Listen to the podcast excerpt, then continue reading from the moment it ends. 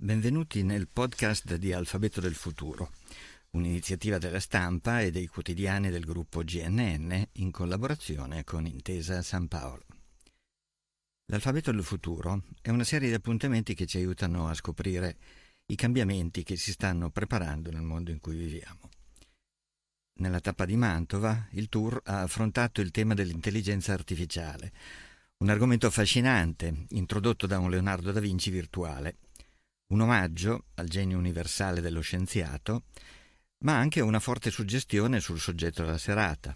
Lo ha spiegato Luca Ubaldeschi, direttore del secolo XIX e responsabile editoriale del tour. Grazie all'avatar di Leonardo da Vinci che eh, ci ha permesso di cominciare un, questa serata con un sorriso, questa serata dedicata all'innovazione. Grazie agli amici di Noreal Interactive eh, di Davide Borra che hanno realizzato questo che non è un filmato, questo è un avatar conversazionale. Cosa vuol dire?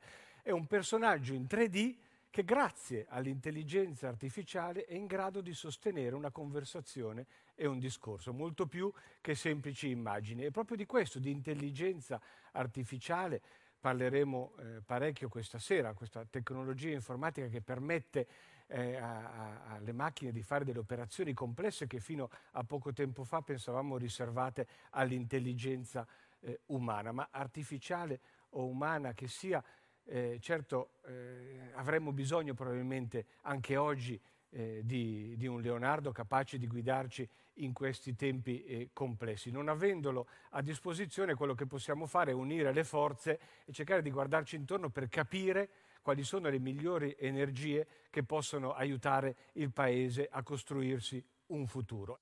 Paolo Boldrini, direttore della Gazzetta di Mantova, ha poi spiegato come anche un giornale che vive attraverso i secoli sia non solo testimone, ma anche protagonista di cambiamenti epocali.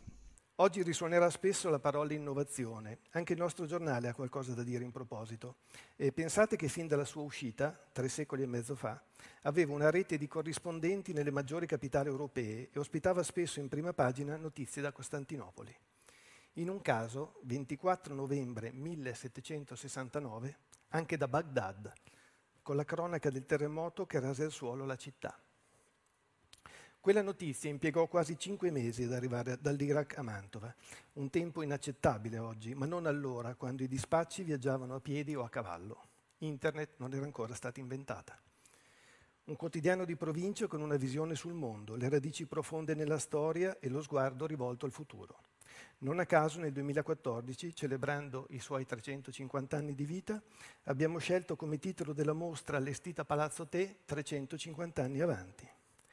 Dai Gonzaga al web siamo ancora qui a raccontare una terra che cambia, una terra che lavora e non ha mai smesso di sognare. Nel suo saluto, il sindaco di Mantova, Mattia Palazzi, ha insistito sulla necessità che il settore pubblico smetta di ragionare secondo vecchie logiche e non perda il treno del rinnovamento, ma ha anche introdotto un altro tema cruciale. Più noi ragioniamo di innovazione, più ragioniamo di intelligenza artificiale, più ci rendiamo conto, dall'altra parte, che o colmiamo l'enorme gap che è cresciuto e cresce ormai da vent'anni in questo Paese di, di, alfabetizzazione, di conoscenza e di investimento sulla qualità scolastica, sull'educazione, se noi non lo facciamo noi in realtà costruiremo un vuoto, una disparità che sempre più sarà preponderante, sempre più rischierà di emarginare non più e non solo in base alle condizioni socio-economiche, ma in base alla capacità di apprendimento. Emma Marcegaglia amministratrice delegata del gruppo Marcegaglia, ha poi messo l'accento su come Mantova e il suo territorio possano offrire importanti sostegni alle aziende che puntano sull'innovazione. Ci sono varie iniziative interessanti a Mantova che aiutano e supportano l'innovazione. Per esempio eh, l'Associazione Industriale di Mantova ha dato via due Digital Innovation Hub che aiutano e supportano soprattutto le piccole e medie imprese in questo loro processo per diventare più innovative e più digitali, o ancora il fatto di avere una buona università che collabora con le principali università eh, del nord Italia eh, rende come dire, lo scenario, il contesto, un contesto aperto, competitivo, aperto appunto anche all'innovazione. Quindi io direi che eh, Mantova è un'area nella quale un'azienda che vuole fare innovazione trova eh, un, eh, un contesto positivo. Sul palco, a questo punto, a creare una cornice più generale sui temi dell'evento, ecco il dialogo tra Michele Colaninno di Piaggio Group e Massimo Giannini, direttore della stampa e direttore editoriale del gruppo GNN. Molti i temi trattati. Il primo è stato l'attività di Piaggio nell'area di Boston, capitale mondiale della robotica e dell'intelligenza artificiale. Attraverso Piaggio Fast Forward ciò ha consentito la realizzazione di Gita, un robot intelligente a supporto della mobilità urbana leggera.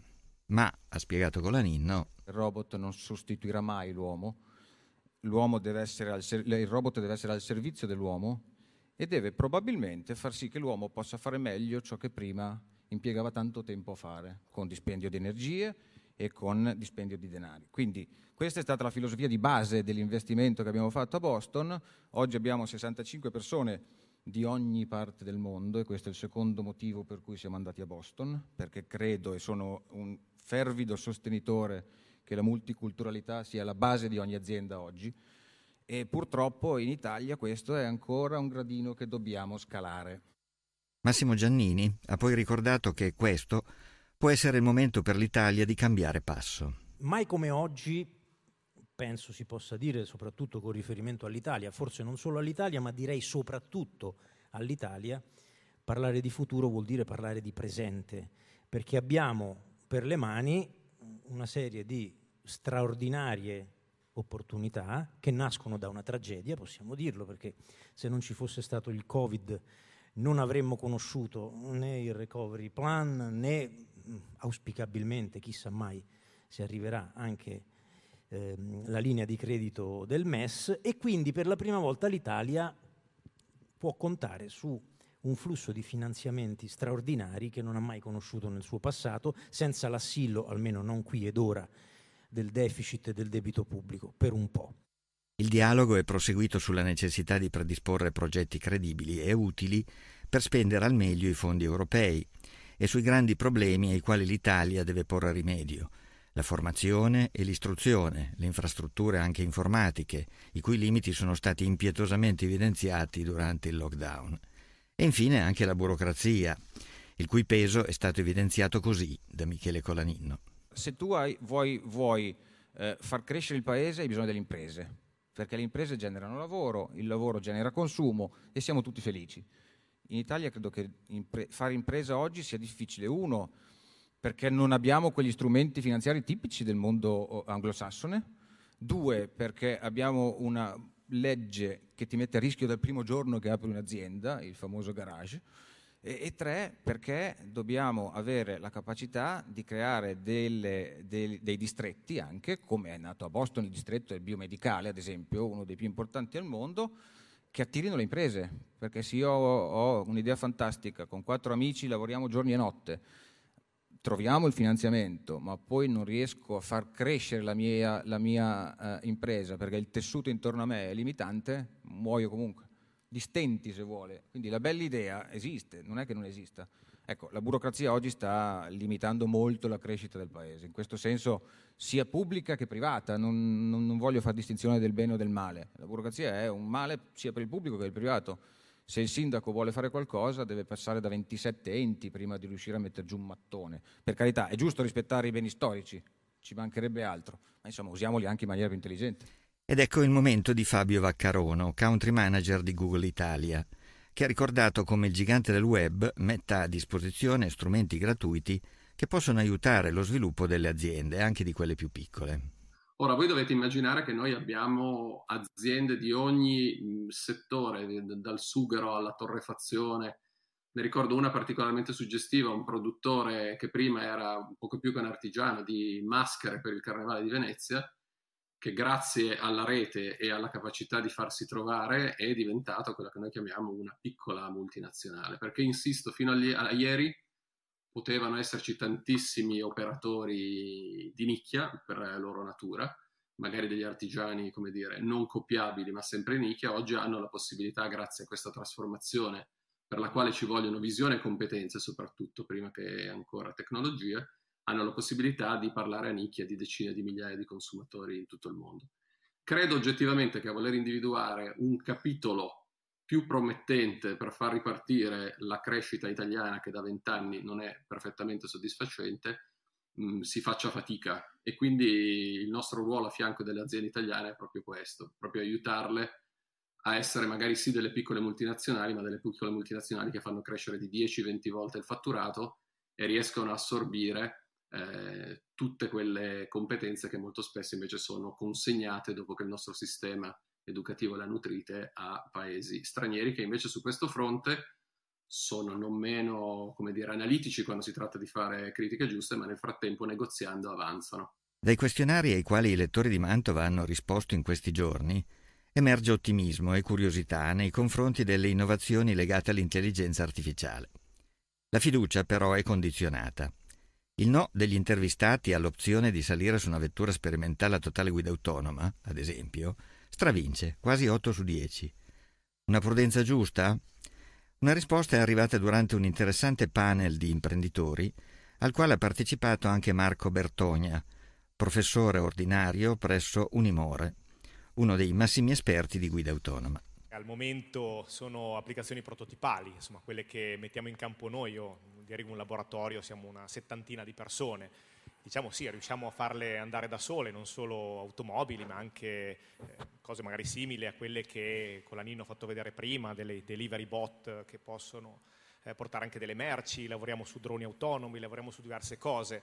Eh, abbiamo la capacità di realizzare dei prototipi, quello, quello che ti frega è l'ultimo, the last 1%, no? lo chiamano eh, nel nostro ambito, quindi vuol dire coprire un po' tutti quei corner case, quei casi limite che eh, al momento ecco, è un po' difficile ecco, ancora da, da coprire, ecco, quella è ancora prerogativa della, della, capacità del cervello umano di riuscire eh, a eh, trattare ecco, nel, nella maniera più sicura possibile determinati tipi di situazioni.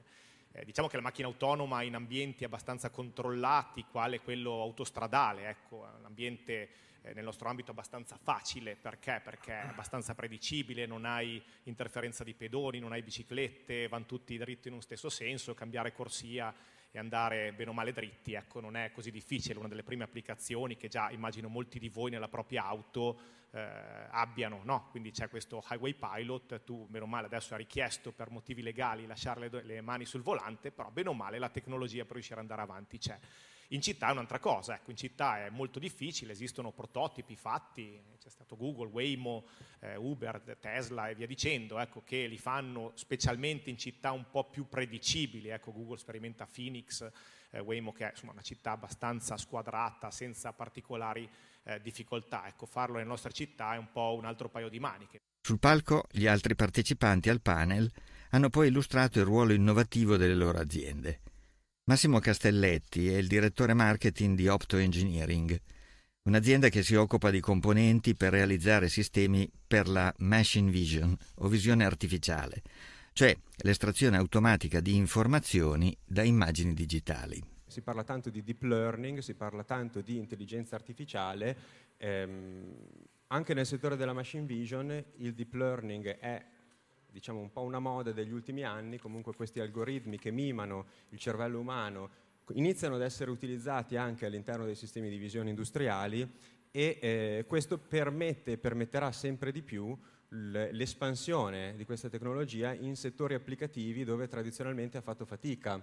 Eh, tradizionalmente la machine vision è stata applicata nell'automotive, eh, che ha sempre goduto di numeri e dove c'è da fare un controllo qualità, eh, per esempio di, un, di, una misura dimensionale, tolleranza o non tolleranza, ma ci sono applicazioni dove per loro natura eh, l'oggetto da ispezionare ha una variabilità di forma e di colore molto complessa e quindi questi algoritmi che autoapprendono eh, sono in grado di eh, far applicare la machine vision anche in altri settori, penso ad esempio all'ambito dell'alimentare, non tanto per il controllo del packaging che è già fatto in mille modi, ma ad esempio del contenuto, pensate alla variabilità di forma e di colore di, di oggetti naturali. Ecco. Matteo Brognoli, Managing Director di Solaris Biotechnology, che si occupa di bireattori, ha parlato di queste macchine che lavorano in sterilità per sviluppare colture di microbi, di cellule, e vengono impiegati in primis nel settore farmaceutico, ma non solo.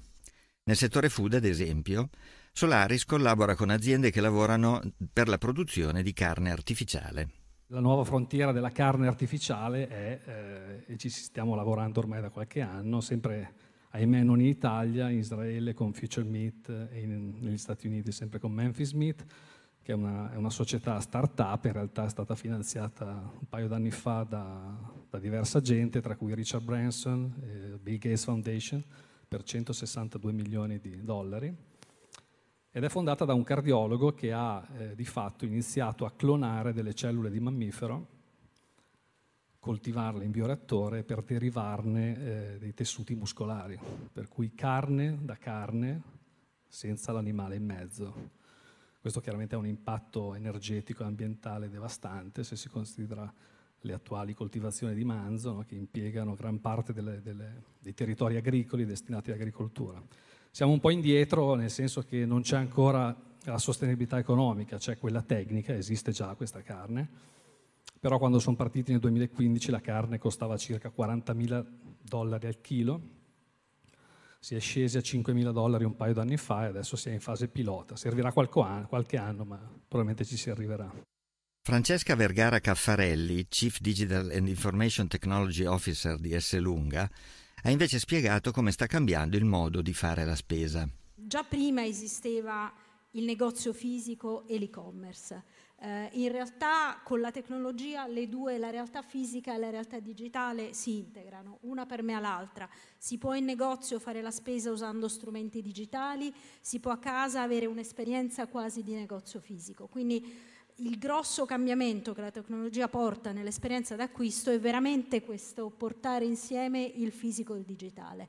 Eh, noi come S Lunga il digitale in negozio l'abbiamo già portato, eh, ce l'avevamo con il presto spesa, adesso si può fare la spesa già col, anche con il proprio telefonino e quindi avere la lista della spesa ma bippare anche il prodotto, poter vedere le promozioni, eccetera.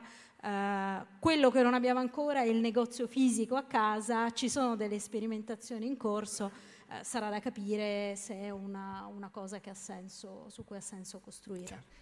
Ciò che emerge chiaramente è che l'innovazione è forte e diffusa, ma chi può farla crescere in modo ancora più netto? Tito Nocentini, direttore regionale per la Lombardia di Intesa San Paolo, ha ricordato l'impegno della banca nell'aiutare le imprese a superare l'emergenza economica che è derivata dall'emergenza sanitaria Covid, valutando le cose in una prospettiva di ripresa, come dimostra ad esempio il finanziamento di 36 start-up nella sola Lombardia, con poco meno di 50 milioni di finanziamenti concessi. A proposito del tema centrale della serata, poi, Nocentini ha spiegato il ruolo dell'intelligenza artificiale all'interno della banca. Nostro interno abbiamo eh, un uso eh, abbastanza diffuso, invisibile ai nostri clienti dell'intelligenza artificiale che riguarda molti ambiti, la valutazione del rischio, le valutazioni eh, del portafoglio finanziario della banca, dei rischi assicurativi, eh, nella definizione del prezzo eh, dei prodotti. Però mi piace sottolineare oh, un aspetto, che eh, sicuramente l'intelligenza artificiale svolge un ruolo determinante all'interno del nostro lavoro, ma mh, per quello che è lo stato dell'arte non credo che possa sostituirsi, per prendere la parola utilizzata all'Avatar, l'uomo e non lo può sostituire per un motivo, perché nel nostro lavoro poi l'empatia, la capacità di sviluppare eh, una relazione profonda con i nostri clienti è la parte fondamentale. Spesso di fronte a quello che può essere anche una proposta finanziariamente ineccepibile, la capacità di prendere una decisione passa attraverso il cogliere la paura, il pregiudizio, le emozioni delle persone che abbiamo di fronte. Alla fine, a salire sul palco è Umberto Galimberti, filosofo, sociologo, saggista. A lui il tempo della riflessione, con un monito a non adagiarsi solo ai pregi e alle lusinghe della tecnica, ma a conservare il gusto per gli aspetti più umani, anche se irrazionali, dell'esistenza. Una citazione di Heidegger. Heidegger nel 1966 è stato intervistato dal direttore di Der Spiegel, il quale gli ha chiesto, ma perché lei insiste su questo problema della tecnica? E lui risponde, perché? Perché tutto funziona. Questo è appunto l'inquietante, che tutto funziona. E questo funzionamento avrà continuamente uno sviluppo e una generalizzazione mondiale. Dice ancora Heidegger, non so se lei, direttore, è stato che reazione ha avuto quando gli uomini sono andati sulla Luna. Io, dice Heidegger, mi sono molto preoccupato perché lo sradicamento dell'uomo è già accaduto. Non abbiamo bisogno della bomba atomica. L'uomo non vive più sulla Terra, vive solo in una dimensione tecnica. 1966. E quando dice terra, quando dice natura, vi dico che la tecnica ha cambiato anche la nostra percezione della natura, perché noi oggi la natura non la percepiamo più come un luogo d'abitazione, ma la percepiamo unicamente come materia prima. Questo Heidegger lo diceva già nel 1927. Il vento, quando c'è vento pensiamo ai mulini, quando c'è un fiume pensiamo a energia elettrica, quando vediamo un suolo pensiamo a sottosuolo e era solo il 1927. Ecco, teniamo presente queste considerazioni.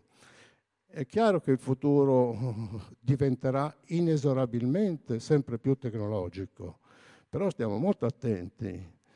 L'uomo andrà sparendo perché per tutta quella dose di irrazionalità tipica dell'uomo che è vissuta come un disturbo dalla tecnica.